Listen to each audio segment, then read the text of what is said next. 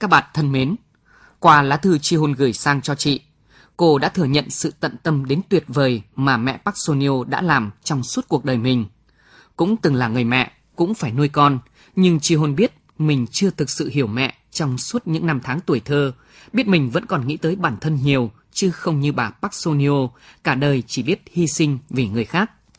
Chỉ tới khi mẹ bị mất tích, có nhiều thời gian quan tâm, lo lắng và nghĩ về mẹ, Chi hồn mới nhận ra một điều, mẹ đã không có cơ hội để theo đuổi những ước mơ, dù mẹ cũng có rất nhiều ước mơ.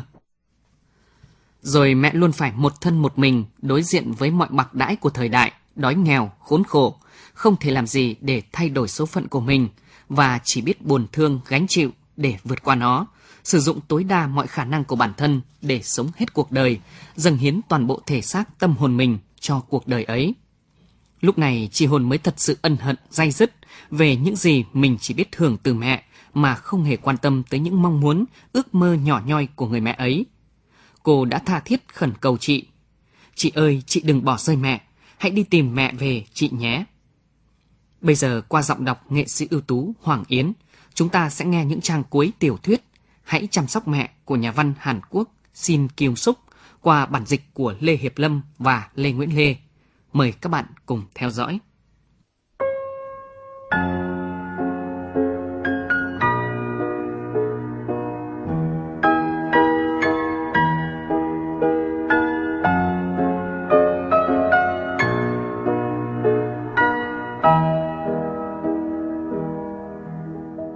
Anh trai cô nói rằng, lòng biết ơn của mẹ xuất phát từ trái tim chân thành. Mẹ thường nói lời cảm ơn trong mọi việc một người luôn biết ơn như vậy, Không thể nào lại có một cuộc đời bất hạnh đâu. Khi chia tay, anh cô nói, Anh sợ rằng Dù có trở về, Mẹ cũng sẽ không nhận ra anh nữa. Cô nói với anh rằng, Với mẹ, Anh là người quý giá nhất trên thế gian. Cho dù anh có thay đổi thế nào Và ở đâu đi chăng nữa, Thì mẹ vẫn có thể nhận ra anh. Khi anh trai cô vào trại huấn luyện để chuẩn bị thi hành nghĩa vụ quân sự. Có một ngày các bậc phụ huynh được mời đến thăm trại. Mẹ cô làm bánh gạo, cho vào rổ đội lên đầu, rồi dẫn cô đi thăm anh trai. Cho dù giữa hàng trăm người lính mặc quần áo giống hệt nhau, đang biểu diễn những động tác taekwondo y như nhau, mẹ vẫn nhận ngay ra anh trai cô. Trong mắt cô, tất cả những người lính ấy trông cứ hao hao. Nhưng mẹ cô nở nụ cười rạng rỡ vừa chỉ trỏ vừa bảo anh trai con ở kia kìa. Một lần hai anh em cô đang ngồi tâm sự thân tình về mẹ. Nhưng một lát sau, cô to tiếng với anh trai mình, vặn hỏi anh tại sao không làm nhiều việc hơn nữa để tìm mẹ. Cô hét lên với anh, sao anh lại nói về mẹ, cứ như mẹ sẽ không thể trở về thế. Anh trai cô nói, hãy nói cho anh biết đi, anh còn phải làm gì nữa để tìm mẹ đấy. Rồi trong cơn tuyệt vọng, anh trai cô bứt tung mấy cái cúc của chiếc áo sơ mi trắng mặc bên trong áo vest. Và cuối cùng anh khóc trước mặt cô. Từ sau hôm đó, anh trai cô không nhận điện thoại của cô nữa. Mãi sau khi mẹ mất tích, cô mới nhận thấy rằng những câu chuyện về mẹ đã chất đầy trong tâm hồn cô, không bao giờ vơi cạn. Cuộc sống thường nhật của mẹ cứ lặp đi lặp lại không có điểm ngừng. Những lời nói hàng ngày của mẹ, những lời mà khi còn ở bên mẹ, cô chẳng bao giờ suy nghĩ sâu xa, thậm chí đôi khi còn xem như thứ vô giá trị. Nay lại dội ngược lên tâm trí cô như những con sóng cuộn trào. Cô đã hiểu ra một điều, đó là vị thế của mẹ trong cuộc đời không hề thay đổi, ngay cả khi chiến tranh đã đi qua, ngay cả khi gia đình này đã có của ăn của để. Khi gia đình lâu ngày mới gặp mặt, lúc mọi người đang ngồi quây quần quanh bàn ăn trò chuyện cùng bố về cuộc bầu cử tổng thống, thì mẹ vẫn phải cặm cụi làm đồ ăn để bưng ra, vẫn phải lau chùi chén đĩa và giặt rũ phơi phóng mớ rẻ. Mẹ còn phải lo việc sửa chữa cổng, mái nhà và sàn nhà. Lẽ ra cô phải giúp đỡ mẹ những công việc mẹ làm không ngơi nghề ấy. Đằng này cô thậm chí còn xem đó là lẽ đương nhiên và vô tư coi đấy là công việc của mẹ. Đôi khi đúng như lời anh trai cô đã nói, cô nghĩ cuộc đời của mẹ thật là đáng chán. Mặc dù mẹ đã luôn cố gắng cật lực để dành cho cô tất cả những gì tốt đẹp nhất. Tuy mẹ chưa một lần được ở trong hoàn cảnh thuận lợi, mặc dù chính mẹ là người đã vỗ về cô khi cô cảm thấy cô đơn. Khi những chiếc lá non nhỏ xíu bắt đầu tua tủa nhú lên trên những cây ngân hạnh ở gần tòa thị chính. Cô ngồi thu mình dưới một gốc cây to trên con đường lớn dẫn đến Sam Trăng. Không thể tin được rằng mùa xuân đang đến mà không có mẹ ở đây. Mặt đất đóng băng đang tan ra và cây cối bắt đầu đâm chồi nảy lộc. Trái tim cô vốn là thứ đã giúp cô sống sót qua thử thách này với niềm tin rằng một ngày kia cô sẽ tìm được mẹ. Giờ đây tan nát. Cho dù mẹ mất tích, thì mùa hè vẫn đến, mùa thu sẽ lại về và mùa đông cứ sang như vốn dĩ. Và con sẽ sống trong một thế giới không có mẹ. Cô có thể tưởng tượng ra một con đường hoang vắng. Người phụ nữ bị lạc đi đôi dép lê màu xanh đang bước lảo đảo trên con đường đó. Không cho bất kỳ ai trong gia đình hay biết, cô theo bạn trai sang Roma khi anh tới đó tham dự hội thảo. Mặc dù chính anh đã đề nghị cô đi cùng, anh không mong đợi cô đồng ý. Khi cô quyết định chắc chắn đi cùng, anh hơi ngạc nhiên. Nhưng anh vẫn kiên nhẫn thu xếp một số thay đổi trong lịch trình của mình. Trước ngày khởi hành, bạn trai cô còn gọi điện cho cô để hỏi lại xem có gì thay đổi không. Khi lên chuyến máy bay đến Roma cùng mẹ, lần đầu tiên cô tự hỏi, không biết có phải ước mơ của mẹ là được đi du lịch không? Bởi vì lúc nào mẹ cũng mặt mày lo lắng, bảo cô không được đi máy bay. Nhưng mỗi khi cô trở về từ đâu đó, mẹ lại hỏi rất kỹ về nơi cô vừa tới thăm. Người Trung Quốc ăn mặc như thế nào? Thổ dân da đỏ cõng trẻ con ra sao? Ở Nhật Bản, món gì là ngon nhất? Những câu hỏi của mẹ làm cô say như trong chóng. Thế nên cô luôn trả lời ngắn gọn. Đàn ông Trung Quốc cởi trần vào mùa hè và cứ thế đi khắp nơi.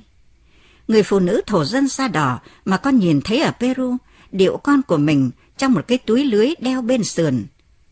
Món ăn của Nhật Bản rất ngọt. Nếu mẹ hỏi thêm, cô sẽ bực mình đáp, rắc rối quá, con sẽ kể cho mẹ nghe sau. Nhưng sau đó, cô chẳng có cơ hội để kể những chuyện ấy cho mẹ, vì cô còn có rất nhiều việc khác cần phải giải quyết. Cô ngả hẳn người ra ghế máy bay và thở dài đánh thượt. Chính mẹ là người đã bảo cô nên sống ở một nơi nào đó thật xa. Cũng chính mẹ là người đã gửi cô từ vùng quê nơi cô sinh ra lên thành phố xa xôi từ khi cô còn ít tuổi người mẹ của thuở ấy. Cô đau đớn nhận ra rằng khi đưa cô lên thành phố rồi để cô ở lại và vội vàng bắt chuyến tàu đêm để về quê, mẹ đúng bằng tuổi cô bây giờ. Một người phụ nữ, người phụ nữ ấy biến mất từng chút, từng chút một. Người phụ nữ ấy đã phải quên đi niềm vui được sinh ra trên cuộc đời này, quên đi tuổi thơ và những ước mơ lấy chồng trước cả khi có kỳ kinh nguyệt đầu tiên, sinh năm đứa con và nuôi nấng chúng. Đó là người phụ nữ không bao giờ ngạc nhiên hay nao núng trước bất cứ điều gì, ít nhất là trong những việc liên quan đến con cái. Đó là người phụ nữ đã phải chịu bao nhiêu hy sinh trong cuộc đời cho đến tận ngày bị mất tích. Cô thử làm phép so sánh giữa chính cô với mẹ mình nhưng bản thân mẹ đã là một thế giới hoàn chỉnh. Nếu là mẹ, cô đã không chạy trốn như thế này, chạy trốn khỏi sự sợ hãi. Nói cho đúng, thì toàn bộ thành phố Roma là một khu di tích lịch sử. Tất cả những điều xấu về Roma mà cô được nghe là nhân viên ngành đường sắt thường xuyên bãi công và thậm chí không bao giờ xin lỗi hành khách, những kẻ xấu sẽ kéo tay bạn và giật đồng hồ đeo tay của bạn ngay trước mắt bạn. Về đêm, đường phố sẽ bị vẽ bậy và chất đầy rác rưởi. Cô không quan tâm đến những điều đó. Cô thở ơ dương mắt nhìn khi tay tài xế taxi trộm đồ của mình và một kẻ nào đó chôm ngay chiếc kính mát cô vừa tháo ra để bên cạnh. Nhưng cô vẫn một mình đi đến nhiều khu phế tích trong suốt ba ngày qua khi bạn trai cô phải tham dự hội thảo. Cô đi tới những nơi như chợ Roma, đấu trường cổ, nhà tắm công cộng Calacala, khu hầm mộ. Cô đứng lặng người trong những khu phế tích mênh mông của thành phố rộng lớn này. Mọi thứ ở Roma đều là biểu tượng của nền văn minh. Mặc dù những vết tích của quá khứ trải rộng ra trước mắt cô, bất kể nơi nào cô bước chân tới, cô không lưu giữ một điều gì trong trái tim mình. Giờ đây, cô đang ngắm nhìn những bức tượng thánh ngoài quảng trường, nhưng ánh mắt cô không dừng lại ở nơi nào cả. Người hướng dẫn viên du lịch giải thích rằng Vatican không chỉ là một quốc gia của thế giới thế tục, mà còn là đất nước của Chúa. Lãnh thổ chưa đầy 44 hecta, nhưng lại là một quốc gia độc lập, có hệ thống tiền tệ và tem bưu chính riêng. Cô không để ý gì đến những lời giải thích của hướng dẫn viên. Mắt cô hết nhìn người này lại tới người kia. Mặc dù chỉ có ít người ở xung quanh đây, ánh mắt bất an của cô vẫn nhảy từ gương mặt này sang gương mặt khác. Cô tự hỏi, liệu mẹ cô có ở đâu đó quanh đây không? Vẫn biết, chẳng có lý gì mẹ lại ở trong nhóm du khách phương Tây này. Nhưng ngay lúc này đây, ánh mắt của cô không sao ngưng lại ở một thứ gì đó được. Bất chợt cô chạm phải ánh mắt của người hướng dẫn. Anh ta từng kể mình tới đây học thanh nhạc đã được 7 năm. Cảm thấy bối rối vì không đeo tai nghe, cô đành lấy tai nghe đeo lên. Vatican là quốc gia có diện tích nhỏ nhất thế giới. Hướng dẫn viên tiếp tục giới thiệu, nhưng mỗi ngày có đến 3 vạn người tới tham quan nơi này. Ngay khi lời giới thiệu của người hướng dẫn lọt vào tai cô thông qua tai nghe, cô cắn phập vào phía trong môi dưới. Lời của mẹ bất chợt xuất hiện trong đầu cô. Chuyện đó xảy ra khi nào nhỉ? Mẹ đã từng hỏi cô, nước nào là nước nhỏ nhất thế giới? Mẹ còn đề nghị là nếu có khi nào cô tới đó, thì hãy mua cho mẹ một chuỗi tràng hạt làm từ gỗ hồng mộc. Nước nhỏ nhất thế giới. Cô bỗng tập trung chú ý. Đất nước này phải không? Đất nước Vatican này sao? Vẫn đeo tai nghe. Cô tách ra khỏi đoàn người, lúc đó đang ngồi phía dưới bậc thềm đá hoa cương để tránh nắng, và một mình đi vào viện bảo tàng. Mẹ đã nói là chuỗi tràng hạt làm từ gỗ hồng mộc sao? Cô đi lướt qua những tác phẩm điêu khắc và những bức tranh tường lộng lẫy trải dài như vô tận trước mắt. Chắc chắn quanh đây phải có cửa hàng bán đồ lưu niệm. Thể nào cũng có chuỗi tràng hạt hoa hồng ở đó. Cô mau lẹ lách qua mọi người để đi tìm chuỗi tràng hạt hoa hồng, rồi dừng bước ở điện thờ trong nhà nguyện si xin. Lăng đã treo mình trên xà của cái trần cao tít này hàng ngày trong hơn bốn năm trời để thực hiện bức bích họa này sao? Cái cỡ khổng lồ của bức bích họa vĩ đại đó khiến cô hết sức kinh ngạc, trông thật khác hẳn với những gì cô thấy trong sách báo. Nếu kết thúc dự án này mà danh họa không gặp những vấn đề về thể chất thì mới là lạ. Sự gian truân và nhiệt huyết của người họa sĩ tràn xuống như mưa, rơi trên gương mặt cô khi cô đứng dưới tranh Chúa tạo ra Adam. Dự cảm của cô quả không sai. Ngay khi ra khỏi nhà nguyện Sistine, cô nhìn thấy một cửa hàng bán sách và đồ lưu niệm. Mấy bà sơ mặc áo trắng đang đứng sau quầy. Cô bắt gặp ánh mắt của một bà sơ trong số đó. Một câu tiếng Hàn bật ra từ miệng bà sơ. Quý khách là người Hàn Quốc phải không? Vâng Tôi cũng đến từ Hàn Quốc. Cô là người Hàn Quốc đầu tiên mà tôi gặp kể từ khi tôi đến đây đấy. Tôi đến đây bốn ngày trước. Bà sơ mỉm cười. Thưa bà, cửa hàng có chuỗi tràng hạt hoa hồng không ạ? Chuỗi chẳng hạt hoa hồng ư? Vâng, chuỗi chẳng hạt làm từ gỗ hồng mộc ấy.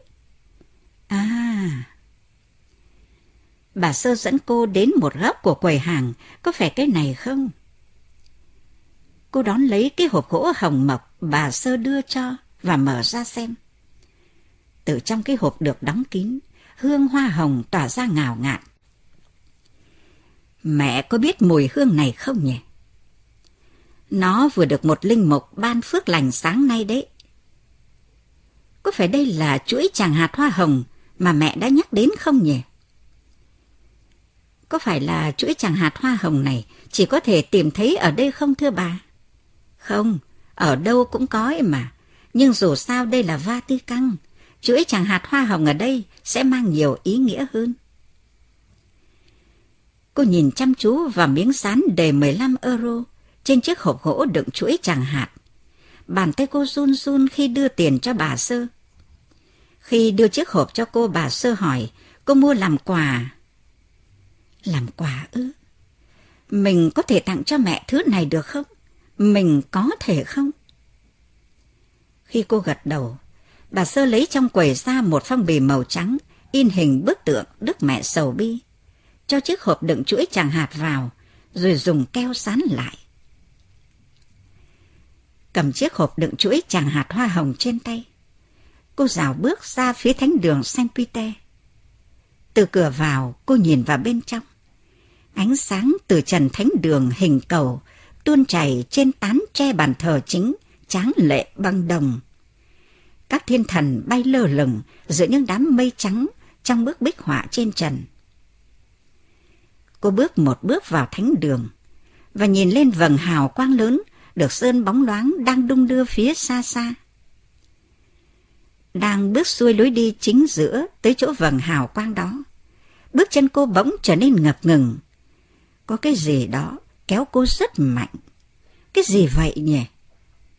Cô lách qua đám đông, bước về phía có thứ đang hút cô như nam châm. Mọi người đang nhìn cái gì thế nhỉ? Cô ngẩng đầu nhìn theo. Thì ra đó là bức tượng Đức Mẹ Sầu Bi của Michelangelo. Bức tượng Đức Mẹ đang ôm thi thể đứa con trai trong lòng, nằm gọn sau tấm kính chắc chắn.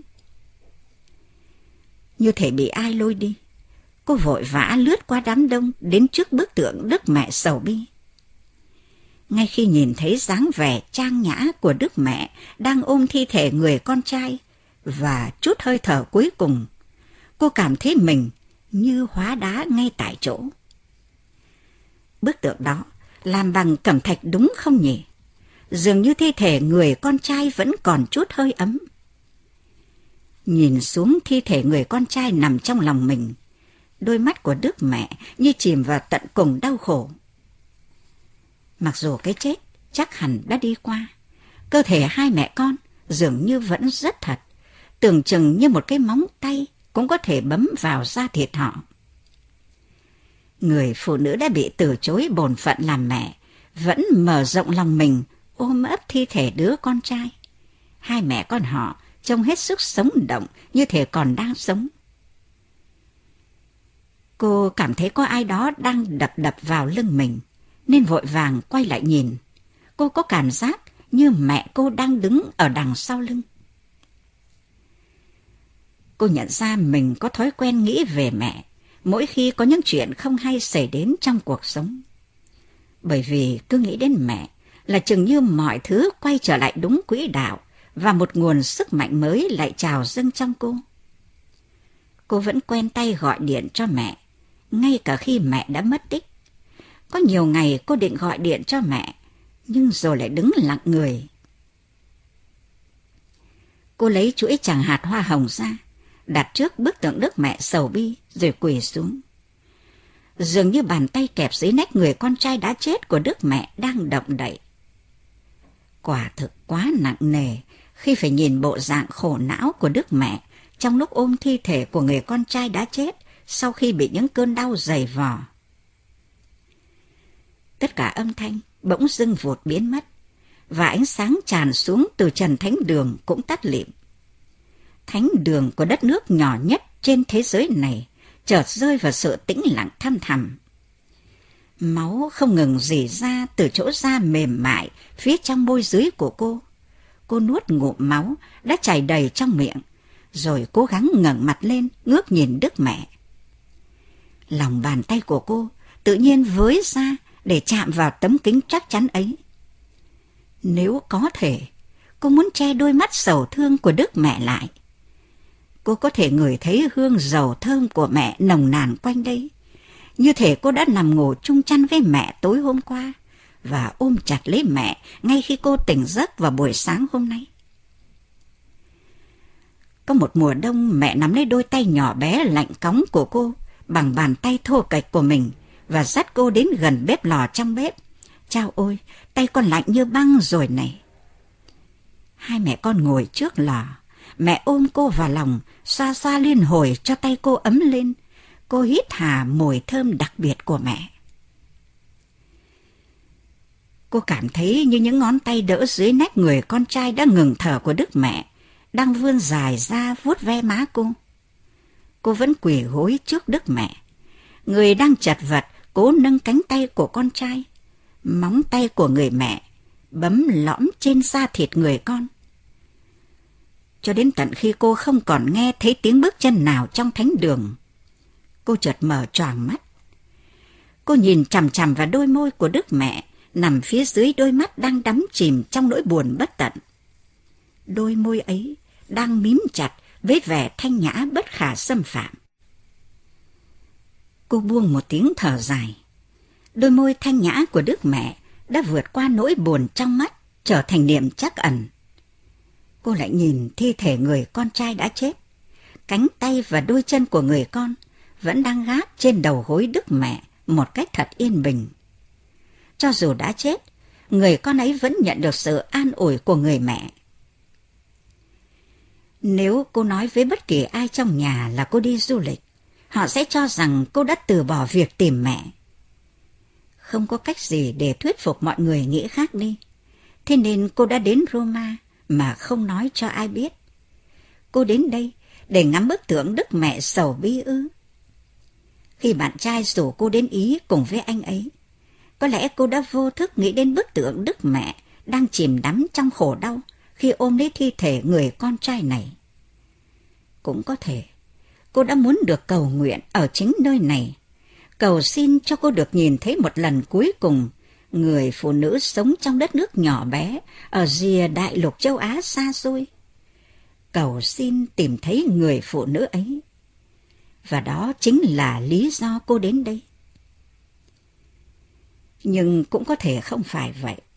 Có thể cô đã biết rằng mẹ cô không còn tồn tại trên thế gian này nữa. Có thể cô đến đây vì muốn cầu xin mọi người đừng lãng quên mẹ, hãy yêu thương mẹ. Nhưng giờ đây, nhìn thấy bức tượng đặt trên bệ phía bên kia tấm kính, cánh tay yếu ớt của Đức Mẹ ôm trọn mọi nỗi buồn của nhân loại từ khi Chúa sáng thế. Cô không nói được điều gì. Cô cứ nhìn chăm chú vào đôi môi Đức Mẹ. Cô nhắm mắt lại, và một giọt nước mắt lăn xuống gò má cô. Cô quay bước, loạn choạng rời khỏi nơi đó. Một đoàn linh mục và con chiên đi qua bên cạnh cô. Có lẽ họ sắp làm lễ thánh misa. Cô bước ra cửa thánh đường, lơ đãng nhìn xuống quảng trường bao bọc bởi những hành lang dài hun hút cùng vầng ánh sáng chói lòa. Phải cho đến tận lúc này, câu nói mà cô đã không thể thốt lên trước tượng Đức Mẹ mới bật ra khỏi miệng cô. Hãy chăm sóc mẹ.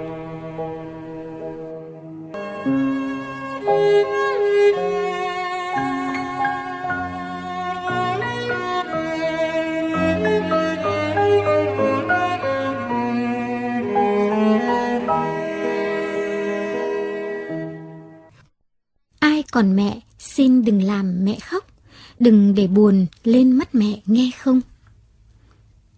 Tôi không biết tác giả câu thơ đó là ai, Nhưng thốt nhiên, đọc tiêu đề cuốn sách của nữ nhà văn người Hàn Quốc Shin Kyung Suk, chúng chợt ùa về trong tâm trí. Mẹ là cõi riêng để mỗi người tìm về sau tận cùng sướng khổ cuộc đời. Tiểu thuyết mở đầu bằng sự kiện một bà mẹ mất tích do lạc đường trên ga tàu. Một bà mẹ nông thôn đã già, trí óc không còn minh mẫn, lúc nhớ lúc quên, cùng chồng từ quê lên phố thăm con và bị lạc, sau đó mất tích. Sự gần gũi trong tình huống cũng như nhân vật phần nào gợi không khí thân thuộc với mỗi độc giả Việt Nam. Những người mà phần đông, dù ở phố, vẫn có bố, mẹ đang ở nông thôn. Toàn bộ nội dung tiểu thuyết là cuộc hành trình tìm mẹ của những người con. Đan xen giữa công cuộc tìm kiếm liên tục và tích cực, ký ức của những người con về mẹ, của người chồng về vợ, của những người hàng xóm, người bạn, những người từng chịu ơn người mẹ mất tích đó lần lượt hiện lên qua giọng văn nhẹ nhàng, giản dị, thâm trầm. Xin Kyung Suk chủ ý giấu kín nhân vật người mẹ qua lối kể chuyện tinh tế. Người nghe có thể cảm nhận chân dung người mẹ mất tích như bức tranh trọn vẹn được hiện dần qua từng mảnh ghép. Mỗi mảnh ghép là một phần ký ức. Mỗi mảnh ghép lại hé lộ cho ta rõ thêm về tính cách đặc biệt của người mẹ này. Không vội vã, ồn ào, nhưng chân dung của người mẹ mất tích vẫn hiện lên thật trang trọng như một tượng đài bất tử bởi tình yêu và đức hy sinh lớn lao vì chồng con. Người đọc không thể quên cảnh bà lội bộ hàng trăm cây số mang hồ sơ học bạ tới để con đăng ký xin việc ở thành phố. Người mẹ đã nhường con phần ấm áp để dành chỗ nằm sát tường giá lạnh trong đêm khuya. Và cũng người mẹ ấy đã giấu chồng con dành toàn bộ số tiền các con gửi về dưỡng già làm từ thiện ở trại trẻ mồ côi, vân vân. Yêu con hết mực, bà sẵn sàng hy sinh mọi nhu cầu, mong muốn và mơ ước để lo lắng, chắc chiêu cho những mong muốn, nhu cầu và mơ ước của con. Vâng, có thể bạn sẽ bảo, có người mẹ nào trên đời này không thế? Dường như mọi phẩm chất tốt đẹp đó vẫn luôn nằm trong một thứ bản năng thiêng liêng nhất của con người, bản năng làm mẹ. Và vẻ như tác giả Shin Kyung Suk chỉ làm một việc rất giản dị. Chị viết nó ra, kể nó ra để mỗi người thêm một lần nữa hiểu sâu sắc và trân trọng những gì người mẹ mang lại cho thế giới này. Nhưng cuộc hành trình tìm mẹ của những đứa con cũng gợi ra thật nhiều suy ngẫm. Tự bản thân mỗi người chợt nhận ra có những điều lâu nay họ chưa bao giờ nghĩ cho mẹ. Với họ, mẹ lúc nào cũng là người luôn yêu thương, chăm chút và lo lắng cho các con. Mẹ là biểu tượng của những chia sẻ, lo toan, của những cho đi mà không bao giờ đòi hỏi nhận lại. Họ đã quen nhận về những yêu thương của mẹ, quen tới mức chưa ai trong số họ nghĩ rằng mẹ của họ cũng rất cần được nhận về những yêu thương. Bởi thế mới có chuyện cô con gái giận dữ khi mẹ không chịu làm chuồng cho con chó ở. Chuyện những chiếc bánh gạo mẹ làm ngày lễ bị con cái chê bôi, ỉ ôi, thậm chí vứt bỏ sau nhiều tháng nằm chỏng chơ trong tủ lạnh. Mới có những cư xử không phải khi mẹ già lẩn thẩn theo năm tháng. Chưa bao giờ những đứa con từng được hưởng quá nhiều yêu thương chăm bẵm đó nhận ra mình đang hành xử thật tồi tệ với mẹ trong lúc còn có mẹ. Chỉ tới khi mẹ mất tích, có người mới nhận ra trong muôn vàn kế hoạch đặt ra cho cuộc đời, họ chưa có nổi một điều dành cho mẹ. Xong có lẽ các bạn sẽ đồng ý với tôi khi cho rằng đó là câu chuyện muôn đời của con người, đúng như các cụ ta thường nói, nước mắt chảy xuôi. Cuộc hành trình tìm lại người mẹ mất tích cũng là dịp để người chồng, bố của những đứa con nhận ra ông đã rất yêu thương và cần có bà đến mức nào. Khi bà ở nhà, ông luôn nghĩ tới những chuyến đi thỏa chí tang bồng. Ông luôn mặc định sẵn trong lòng cảm giác yên tâm. Cứ đi, đi mãi, bởi khi về chỉ cần gọi một tiếng thôi đã thấy bóng bà đi ra từ căn bếp. Sống bên người vợ chừng ấy năm trời, có với nhau tới chừng ấy mặt con, nhưng chưa bao giờ ông thực sự hiểu bà. Ông cũng như những đứa con của mình, quá quen với sự lặng lẽ yêu thương và hy sinh của vợ. Quen tới mức chưa bao giờ lo lắng và sợ hãi về một ngày tình yêu thương vô điều kiện đó không còn. Cuốn tiểu thuyết của nhà văn Hàn Quốc Shin Kyung Suk vừa có chuyện lại vừa không có chuyện. Nếu để tóm tắt lại nội dung người viết muốn kể, chắc chúng ta chỉ cần dùng vài câu ngắn ngủi thế này. Một bà mẹ ở nông thôn cùng chồng lên thăm con trai và bị mất tích sau khi lạc ở bến tàu. Các con cùng chồng bà đi tìm, nhưng không thấy. Vâng, chỉ thế thôi. Nhưng đi từ cái tứ rất giản dị ấy, nhà văn đã thổi một không khí rất đặc biệt vào tác phẩm qua giọng văn, lối kể. Từ đó thôi thúc mỗi người đọc bước vào một cuộc hành trình tìm kiếm người mẹ của chính mình. Qua giọng kể điểm đạm, bình dị của nhà văn, chúng ta hình dung thật rõ nét cuộc đời và chân dung người mẹ từ dáng vẻ, cử chỉ bên ngoài tới suy nghĩ, tình cảm vô cùng sâu sắc trong bản năng một người phụ nữ đáng kính trọng. Có thể người mẹ của bạn không may mất sớm, có thể bạn may mắn vẫn có mẹ ở bên. Nhưng dù thế nào sẽ chẳng bao giờ là muộn nếu lúc này đây bạn bắt đầu dành một phần thời gian tâm tưởng nghĩ về mẹ, về những điều hy sinh quá lớn mà mẹ đã dành cho ta. Thank you.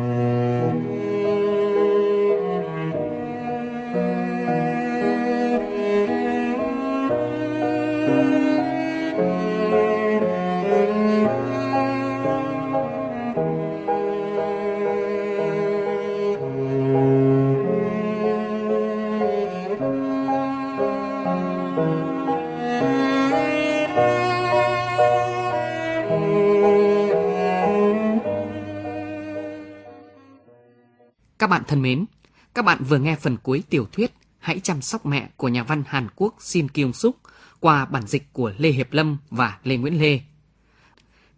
Thân ái chào các bạn.